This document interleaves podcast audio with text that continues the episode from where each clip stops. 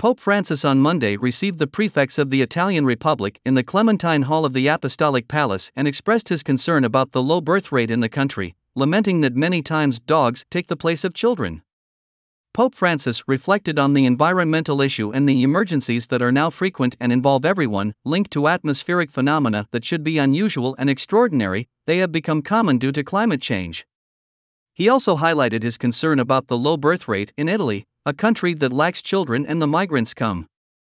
I am concerned about the problem of the low birth rate here in Italy. They're not having children, the Holy Father pointed out. Finally, he invited the prefects to think about the responsibility that Italians have to have children to raise them and also to welcome immigrants as sons and daughters. The Bishop of the Diocese of Sacramento, California, announced on Saturday that after careful consideration and consultation, the diocese will be filing for bankruptcy amid a slate of over 250 clergy abuse lawsuits.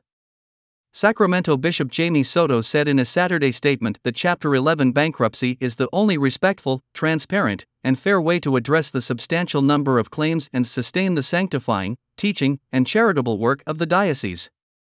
The diocese, which has 102 parishes serving over 1 million faithful, will likely file for bankruptcy in March 2024, according to the bishop.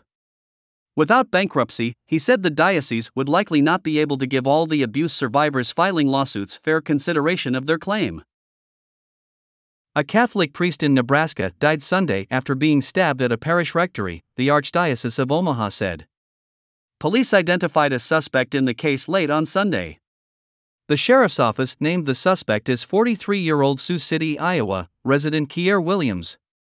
No motive was given in the press release, though the sheriff's office said the incident involved an attempted break in. The priest grew up in Omaha and attended the College of St. Thomas, now the University of St. Thomas and St. Paul Seminary. He was ordained in 1984. In 2007, Gutgsell pleaded guilty to embezzling more than $100,000 from St. Patrick Catholic Church in South Omaha. He received five years of probation in connection with that case. He returned to priestly ministries later that same year. Today, the church celebrates Our Lady of Guadalupe. In the 1530s, a native man named Juan Diego, at Mary's direction, found roses growing on a hill near Mexico City, even though it was winter. He gathered them into his cloak, or tilma. When he unfurled the cloak in the presence of the bishop to show him the roses, a miraculous image of Mary was on the tilma.